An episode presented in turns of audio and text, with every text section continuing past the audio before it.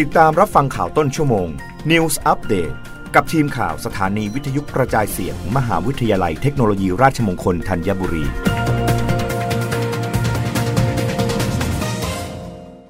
รับฟังข่าวต้นชั่วโมง โดยทีมข่าววิทยุราชมงคลธัญบุรีค่ะ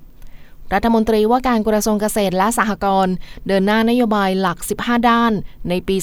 2566 มุ่งสร้างความเข้มแข็งให้กับเกษตรกร พร้อมขยายผล BCG โมเดลไปสู่การปฏิบัติจริงนายเฉลิมชัยศรีอ่อน รัฐมนตรีว่าการกระทรวงเกษตรและสหกรณ์เป็นประธานการประชุมขับเคลื่อนการดำเนินงานของกระทรวงเกษตรและสหกรณ์ในปี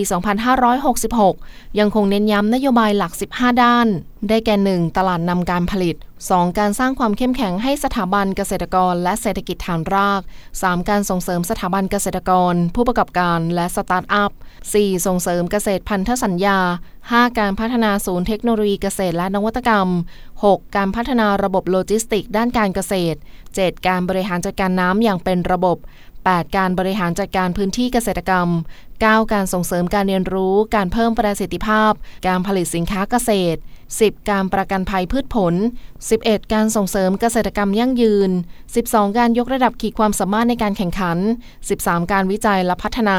14. การพัฒนาฐานข้อมูล Big Data ข้อมูลพื้นที่ระบาดโรคใบด่างมันสำปะหลัง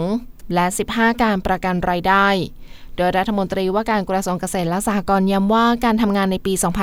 2566 ทุกหน่วยงานยึดหลักยุทธศาสตร์ทั้ง 5 ยุทธศาสตร์ 15 นโยบาย โดยทำงานในเชิงรุกมากขึ้น เพิ่มมูลค่าสินค้าเกษตรให้กับเกษตรกร และบูรณาการการทำงานทั้งภายในกระทรวง หน่วยงานภาครัฐอื่น ๆ ภาคเอกชน และทุกภาคส่วน ที่สำคัญตั้งใจที่จะสร้างความเข้มแข็งให้กับภาคเกษตร โดยการต้องสร้างเครื่องมือและสร้างโอกาสให้กับพี่น้องเกษตรกร สร้างความเข้มแข็งให้กับองค์กรด้านการเกษตร และบุคลากรด้านการเกษตรอย่างต่อเนื่อง นอกจากนี้ยังได้เน้นย้ำในเรื่องของการปลดปล่อยก๊าซเรือนกระจกคาร์บอนเครดิต ซึ่งทุกหน่วยงานต้องร่วมกันวางแผนที่จะให้เกษตรกรเดินหน้าอย่างไร